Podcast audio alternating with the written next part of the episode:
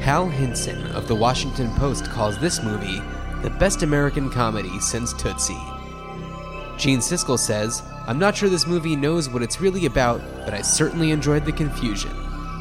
And Kenneth Turan of the Los Angeles Times said, "It won't overwhelm you or change your life, but after all the more obvious laughter is over, it may just make you smile." On this episode of Ruined Childhoods, we decide the fate of 1993's Groundhog Day.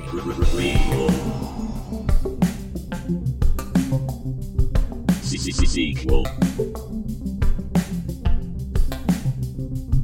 Reboot. Which one will it be?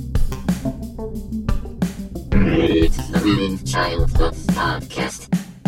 Welcome to Ruined Childhoods Podcast. This is Dan Wiener, and I'm here with my brother, John Richardson. Hey, John. How's it going? Hey, Dan. I'm good. How are you? Oh, doing all right here. Snowed in Seattle. Right. Yeah. We were here in Portland, Oregon, facing the fears that seemed to have resulted in Seattle, but ended up getting just flurried on a little bit. Just flurried on a little bit. No big deal. No, this was one of those, like, it started on Friday here, and I have a classroom. For those just joining us for the first time, I am a high school teacher, and my classroom does not have windows to the outdoors, which is kind of a bummer. But when it was snowing the other day on Friday, I was so glad, because otherwise I would have had these kids, especially because it doesn't snow. It snows maybe once a year here. So when it does, they are like, the show is on, the snow show. Right. Now, for anybody who isn't in the Pacific Northwest, Seattle today looks like February 3rd. In Groundhog Day. Yes. And Portland looks like February 2nd. So to put it in context of what we're talking about on this episode of the podcast, that's what we're talking about. However, our Phil Connors, Cliff Mass is the weather. Shout out to Cliff Mass. He is like, what a name. Love it. When you move to Seattle, one of the first things you learn is that Cliff Mass is the authority. And if Cliff Mass says stock up on bread and milk, you go stock up on bread and milk. So Cliff Mass gave the heads up, and he said this one's going to be a bad one. So the nice thing is I might have some extra time to watch some movies. So prior to this weekend, all of the news outlets have been referring to what would potentially be happening as snowpocalypse. And today I was walking outside, and this woman walked past me, and there was like a singular flurry falling from the sky, and I just heard her mutter under her breath, "Snowpocalypse," and it was like it was to herself, but also to me, acknowledging how fed up we are with the ridiculous predictions of the weather. Anyway, let's talk about movies. Yeah, and I just want to start off by saying the passing of Albert Finney this past week. Oh, yeah. I want to acknowledge that, and just kind of give a shout out to the memory of Albert Finney. We recently watched the movie Annie, and I saw it for the first time in a long time. And another favorite of mine with Albert Finney, which I've watched not too long ago, Miller's Crossing. Yeah. And he was just such a powerhouse, and he will be missed. Absolutely. Big Albert Finney fan over here. Also, in the news, we heard a lot of remake and reboot news. I know that you and I talked about, briefly, because we try not to talk about things when we're not recording like this. But the sequel, the trailer dropped for the reboot of Child's Play. Yeah. And you seem to be a little, like, I think your response was it can't be as good as the original. I would like to know more. I would like to know more. I particularly would like to know how Chucky becomes evil. That I didn't catch that from the teaser, but I remember in the original, it was, of course, Brad, the actor Brad Dourif playing this killer who, and then he all right. of a sudden knows, like, is really awesome at black magic and voodoo, and it puts his soul into this Chucky doll, the good guy's doll, sure. Which, can I tangent for a moment? Tangent away? Funny story. So the good guys dolls were modeled after the My Buddy dolls right. from the early 80s. And they, my buddy. Me, my buddy and me, is whatever the rest is. But wherever you go, he'll go along, he's going to go. Something like that. So anyway, My Buddy was... I don't know how many, he's small with overalls and a long sleeve striped shirt and short brown hair, similar to the Chucky look, but very similar, looked very similar to our brother Scott, who had one. So? Who had one. Oh, yes. I know. I remember he did have one. Well, he looked so similar that there was one time I remember that our grandmother, Charlotte, shout out to Shirley Charlotte was staying with us and watching us, and Scott, she came in to check on you and Scott, and you two were in bed, and Scott's My Buddy was on the floor, and geez. Grandma thought that Grandma freaked out because she thought Scott was like passed out on the floor face down and like wasn't moving. It wasn't like, oh my God. She felt for a pulse. It just felt like cold and stiff and, a little rubbery. Yeah. So funny story. Thank you for the tangent. So, yeah. So, what's interesting about a Child's Play reboot is that they've been making Child's Play sequels actively. The latest one was just in 2017. Was that Cult of Chucky? That was Cult of Chucky. Cult of Chucky. That's right. And am I mistaken in saying that there is also a Chucky TV show in development? I believe so. That sounds about right. So what I found interesting about the trailer for the new Child's Play is that it very closely not resembles or necessarily mirrors, but it's reminiscent of what we were talking about in the first episode with Short Circuit about different ideas of how to get a number 5 into the, 2019 point of view using drones. Yeah. So clearly this new Chucky has some sort of artificial intelligence system. One of the first things you see is a kid open a box and like a red line like scans his face. Right. And I'm like, ooh, that's cool. Yeah, I like that. Yeah, and one of my as I'm trying to think like, all right, so what happens? This is the same like serial killer puts his spirit in it, and then I was like, what if they kind of took a page out of 2001, and we had like a Hal 9000 right. thing going on where Chucky just kind of has a malfunction and decides, hey, you know what? I'm going to kill people. Sure. Why not? And let's see, as far as reboot or sequel news, is there anything else? Escape from New York. Oh, that's right. Escape from New York. It's that time of year again when we hear talk of an Escape from New York remake or reboot or sequel. And it was Robert Rodriguez a couple of years ago, right? Which I was, kind of interested in that. Now I could see that. Lee Whannell of Saw fame, I believe. Okay. And Insidious. Or The Conjuring, one of the two. But, regardless, a known name in horror.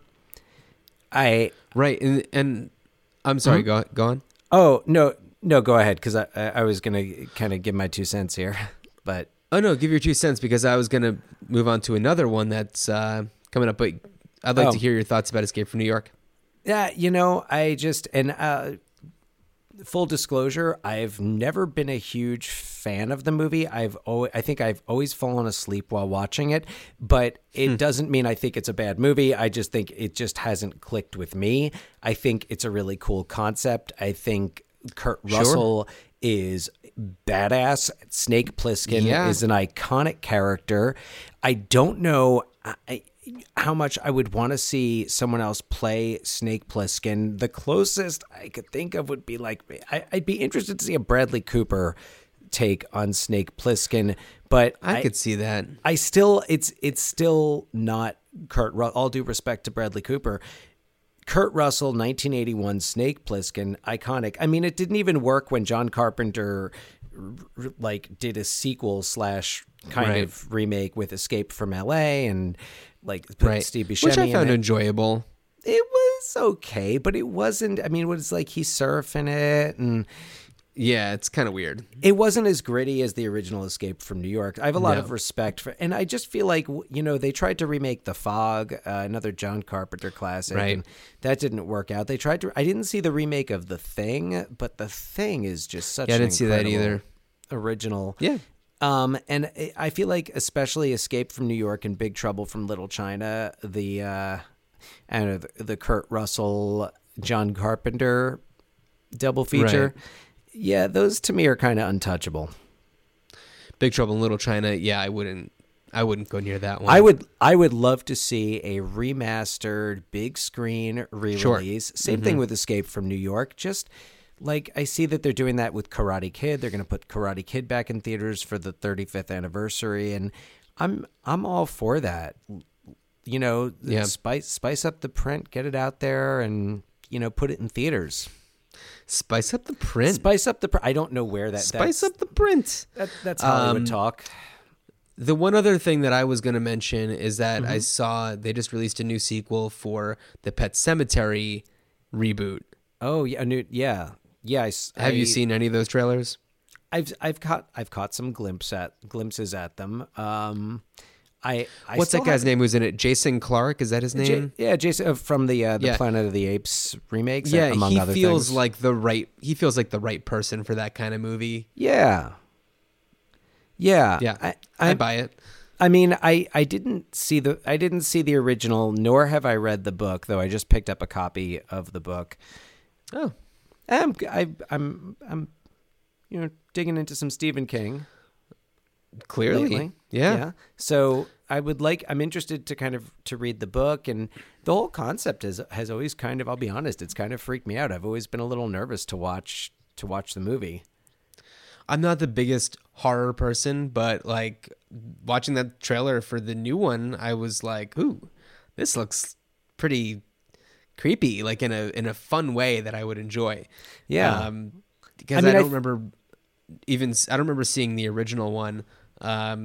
If I did, it was a long time ago. Yeah. But yeah.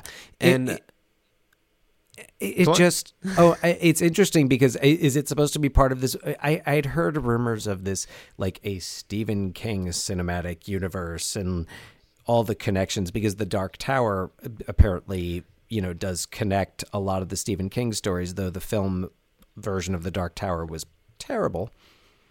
So does Maximum Overdrive fall into the same universe? Maximum Overdrive is, unless you're going to get Emilio Estevez back, I'm sorry. That one needs to stay where it belongs. That's Max. I think Stephen King would agree with that. So I think so too. There's one more thing I wanted to talk about before we move on to Groundhog Day, is that I want to rescind my endorsement that I gave on the last episode for the involvement of Max Landis, because then Me Too allegations came out, and I have a no-nonsense, zero-tolerance policy, so we can just scratch that from the record. Wow, and we've just got our finger on the pulse, because that will come into our discussion of Groundhog Day. Interesting. Yes. Yeah. Okay, well, let's talk about it. So, 1993. When did it come out around Groundhog Day? When was the release for this one? I believe it was I think it was around Groundhog Day. Let me double check. This is the type. February 12th, 1993. Yeah, so right after Groundhog Day. It's lining up actually exactly with the release of this episode. Nice. February 12th. Perfect. I don't feel as bad about being late on the Groundhog Day episode. No. I mean, well, this is perfectly lined up. This movie's all about how it's never too late. So that's right. Yeah, that's right. Yeah, so it was released February 12th, 1993. Total. Do you remember where you saw it? Because I feel like that's the kind of thing that you would remember. I saw it on VHS at home when I rented it from Blockbuster. I didn't see it in the theater. Got it. And I'm sure I was with you watching it. That probably feels about right. Probably. Yeah. And yeah, so I didn't see it in the theater. And when I saw it originally, I liked it. I didn't love it. I didn't really like when it got dark. Mm-hmm. Yeah. So there were, I remember I had mixed feelings about it. And for me, it's aged pretty well.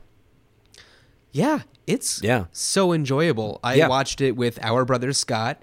Very nice. It is one of the very few DVDs that he owns. It was Groundhog Day when we watched it. It felt just so appropriate. It was great. It was just like morning. I was staying at his place, and it was like, let's pop it in. It was just really fun to watch it, and I feel like every time I watch it, I appreciate it more. Clearly, in '93, when I was 10 years old when I first saw it, so. I'm positive that I didn't get any of the nuances, any of the jokes. I didn't really get what was going on except for the idea, like the very bare bones of the plot. Right. Yeah. And there's a lot that I didn't pick up on. There's a lot that I picked up on when I watched it recently on Groundhog Day, I think. Right. Overlapping with when you and Scott were watching it. Right. And it was there was a lot of it that I really seeing it for the first time in several years. I think seeing it for the first time since transferring my becoming a teacher, since starting a family. So a lot's changed for me, and it's one of those movies that I think really does speak to people personally. Right. Now, this movie, when you go and look at the trivia for a movie like this compared to a movie like Short Circuit or Weekend at Bernie's, you get a lot more, and it's a lot more dense. There's a lot of people looking at it from a psychological perspective. I read one article in Psychology Today about it. Like, there's just so much more about this one because it really focuses on the self-improvement allegory and. Finding out things about the production are so interesting. What's up? Well, what's interesting is first I read an essay, kind of a similar philosophical essay, on a blog called Bright Wall Dark Room, and it talked about clever name. I like that. And then I was thinking about the article as I was watching the movie, and I thought, Phil, why would you pick that name? Why that name? And I thought, well, Phil, short for is the academic abbreviation for philosophy, philosopher, philosophical. And I looked up the meaning of the name, Phil or Philip, and it is seer of seers. Is it really? Yeah, which so much to his career as a weatherman. I hesitate to call him a meteorologist. He doesn't take his job that seriously. But also it's interesting because the movie is now becomes like a daily reminder to him of how bad he is at his job, because every day it's, oh, I thought that wasn't going to hit here. I thought we weren't going to be affected by that. Yeah. No, it's a fascinating character. Yeah, and I think that if you do look at it from the perspective of this psychological aspect, it's somebody who has veered so far, of course, from who they should be that they have all these opportunities to get it right. Yeah. And it's it's just a really enjoyable exploration of seeing this person amazingly portrayed by Bill Murray. Yes. So amazing. Yeah. And I don't know, it's equal parts enjoyable and thought-provoking. It's amazing because it's a movie that ultimately shows a character going through an entire arc, an entire transformation, really over the course of one day, yet one day repeated. Yeah. So it's, you know, he keeps getting this do-over. He keeps getting this, you know, reincarnation every time. And it's like, okay, let's see what you do with your day this time. And he does really bad things. Yeah. And then you really see him evolve as a character through these experiences that he has, getting to relive the same day. Yeah. Now, there's a few little fun things that I want to draw attention to. Mm-hmm. You know what? I don't have her name in front of me right now. I need to look that up real quick. But the waitress at the diner. Oh, yes. I have her name, Miss Robin Duke. Robin Duke, yeah. So you can see her now. She's on the show Man Seeking Woman and Schitt's Creek. She's the woman who runs the Blouse Barn in Schitt's Creek, which is perfect. And it reunites her with Chris Elliott, yeah, who plays Larry. Mm-hmm. We have another two movies with Larry in a row. Cool. And Robin Duke was also an SNL cast member back in the 80s, mid-80s. That's true. Mm-hmm. That's true. She's fantastic. But as soon as I saw her, I was like, oh, my God. Like, it just kind of clicked for me. Like, I had no idea that was her all this time, all these years that I've been watching this movie. And, you know, now that I see her in 2018, 2019, it's like, oh my God. Yeah. She's been with me all this time. I had no idea. Because I'm sure that when she was on SNL, or like her years in SNL, it didn't really even register with me. And she wasn't one of the major players. I mean, I think she was on with Eddie Murphy and Joe Piscopo, Julia Louis-Dreyfus. Sure. Yeah. Yeah. Kind of. So getting back to Groundhog Day here. Getting back to the Me Too thing. Oh, yes. So Phil Connors, the Bill Murray's character in this, is a real asshole. He's a misogynist. He refers to the female anchor on the news program he's on as hairdo. He meets Andy McDowell's character, Rita, and I mean, really just wants to sleep with her and isn't shy about. He doesn't try to hide it. And it's interesting because it's kind of like I was thinking to myself, I was like, wait a second, this is like, I mean, he uses it to get laid. He gets all that woman's information, and then, you know, he uses the thing to get laid. So he's this misogynist player who learns his lesson, and it's kind of. It's kind of like, you know, maybe this is the movie for men to be watching in the Me Too era. Right. Maybe it has its place here. So just very ahead of its time in that way. Well, I think it speaks to, it was current because this was happening, I think, right around the same time as the Clarence Thomas hearings. Clarence Thomas, yeah. And Nita Hill, so... It's kind of, you know, it was relevant then, but possibly more. It's one of those things that's kind of always been there, but like probably, just more so now. We notice it now. We see it now. And it's more of a major topic of conversation. It has its own name. Yeah. The Me Too movement.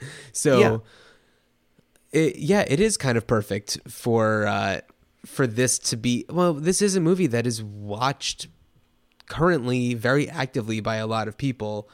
It is for many people a Groundhog Day tradition to watch this movie. You know, it's... Though I think this was the first year I actually watched it on Groundhog Day. Or Groundhog's Day. I know that is not true for me. But I think it's a great tradition. It's like in it, the nature of the movie itself makes it rewatchable. Yes. Yeah. Yeah. Absolutely. It's really, it's just really fascinating. It's one of those movies that, like, you know, there are so many movies from that era where I watch it and I watch it again. I'm like, oh, I'm glad I watched that again. But yeah. Like, I can take another 10 years before I watch it again. But like this one, you can watch it any day of the year, as many times as you want, and it's still equally enjoyable, if not more. Oh, absolutely. So absolutely.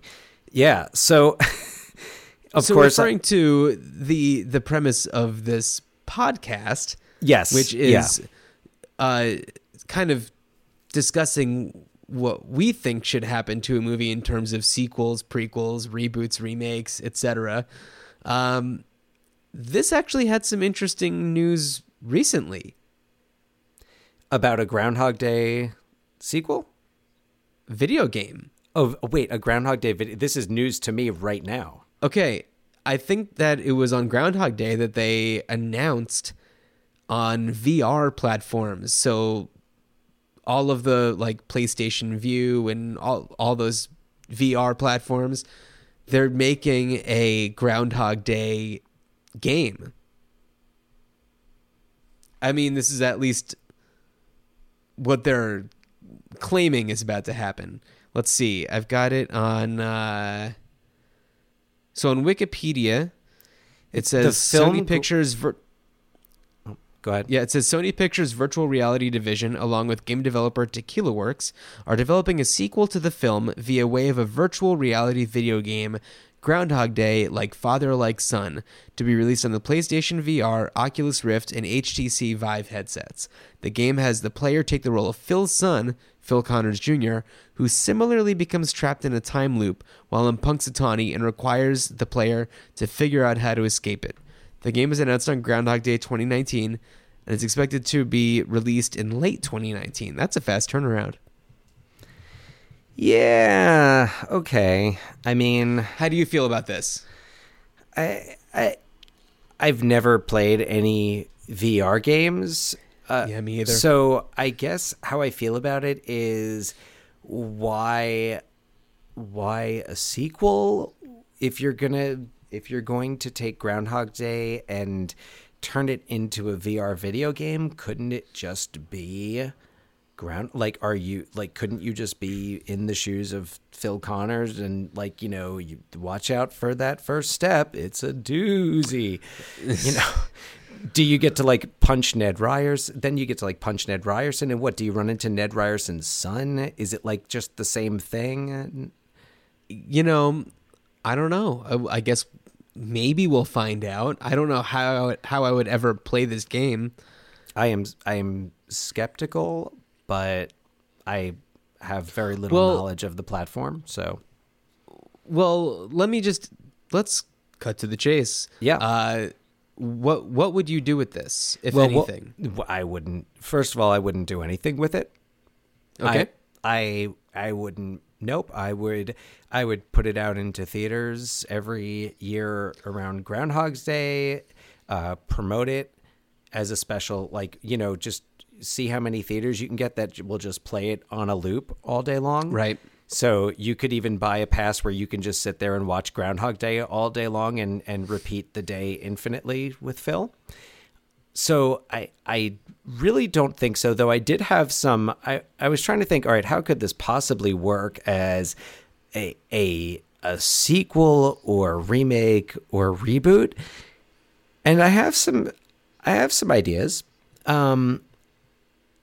I think the main plot, just to remake it, you can't do that. The updated technology would... Yeah. It's kind of the scenario would be prevented. There's no way a storm of that magnitude wouldn't be predictable, and everyone would just be on their phones saying, Phil, you're wrong. Everybody, we checked Cliff Mass in Seattle. Right. He says it's going to hit. And he knows. He's always right. I don't know how he knows the Punxsutawney weather, but...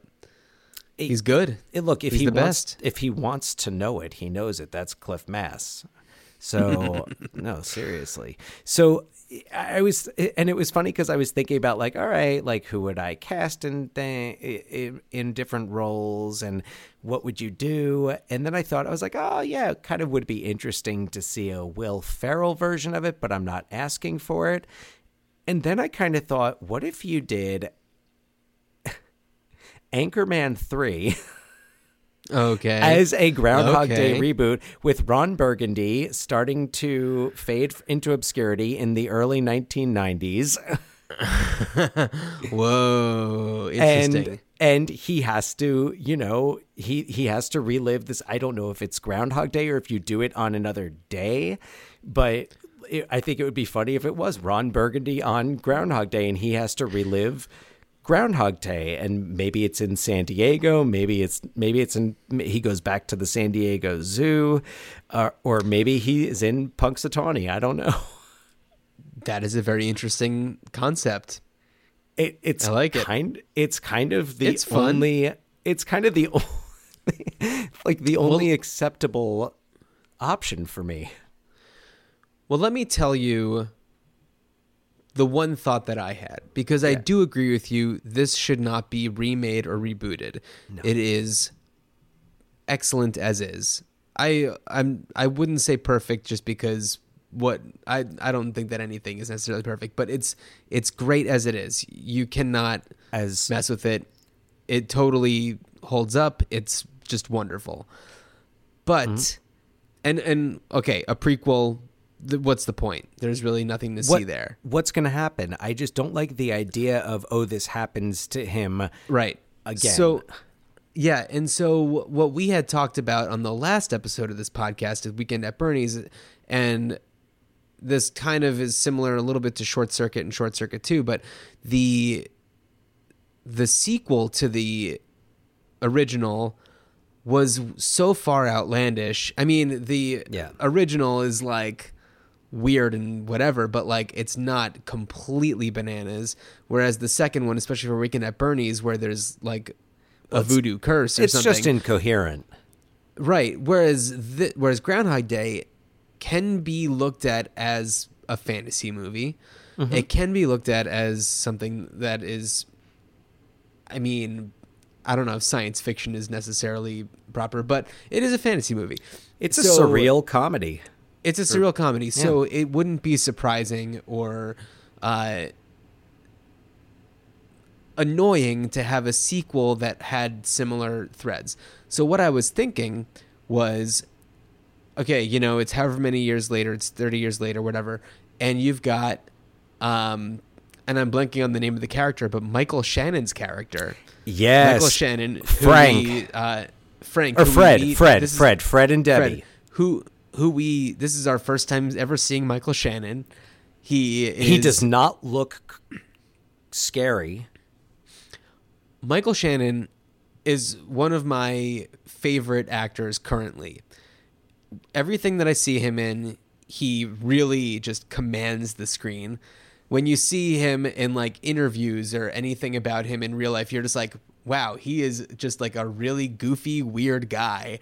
And just kind of likable. Like it's not the kind of goofy and weird that you roll your eyes at. It's the kind of goofy and weird where you're just like, I want to see more of what this guy's got going on. And then when you see him in a movie, you're just like, whoa, he is crazy. He kind of reminds me, sorry to interrupt, but go ahead. Like he kind of, I know I made the comment about, you know, scary, but I think Michael Shannon brings a lot to everything he's in, including Groundhog Day. But he also, I see him in like the Willem Dafoe, kind of Christopher Walken, but not quite Christopher Walken, but more like the Willem Dafoe, like who's got so much versatility. Right. But you know, when you see Willem Dafoe with a switchblade in a movie, you're like, Willem Dafoe knows how to handle himself and knows how to handle a blade. So, and I think the same of Michael Shannon. Yeah. And Michael Shannon, his character Fred, the things that we know about Fred in Groundhog Day, so he is a big wrestling fan. They're going Phil to WrestleMania. Gets them tickets to WrestleMania at the end. Little known fact. I do have to interrupt. We do have a little. When we say that Groundhog Day is not a perfect movie, this is an instance where we can back that up. Pittsburgh has not hosted a WrestleMania. They hosted part of the first WrestleMania, which was kind of like simulcast would have been the word for, from 3 different locations. But Pittsburgh has not hosted, and we know it's Pittsburgh because they say, oh, and that's great, we're going to be there anyway. But so another reason why this is a fantasy is that there was no WrestleMania in Pittsburgh. Interesting. Yeah, that is interesting. So okay, we know he loves wrestling. We know that so in the movie, he is engaged to be married to Debbie. Oh, but she's having cold feet. She's having cold feet. And then before they get the WrestleMania tickets, or maybe it's right after. But anyway, they thank Phil for helping their relationship. And then Fred gives like Rita a kiss. Or like a big hug or something. Yeah. And Debbie like kind of gives him a little punch in the shoulder. And so it's like, okay, so the two of them, they got a little bit of fight in them. And I think that I would like to see, if I was to see any kind of anything happen with this, a sequel following Michael Shannon's character 30 whatever years later. And like, he's just gotten so off course in his life, and things are, on the fritz with Debbie, and he's got to make things right, and he has to relive Groundhog Day over and over and over. What's up? I'm sorry, because I kind of thought where you were going with this was that he eventually, like, he becomes a wrestler, and I'm kind of thinking of, the aging and all that, and I'm like, so wait, does he just become Mickey Rourke in The Wrestler? And do we find him and he's like living in the trailer, playing the Nintendo game and like working at the grocery store? Is it just a remake of The Wrestler? No, I don't think he would become a wrestler. Could you imagine? I think it's fun though. That's a fun idea.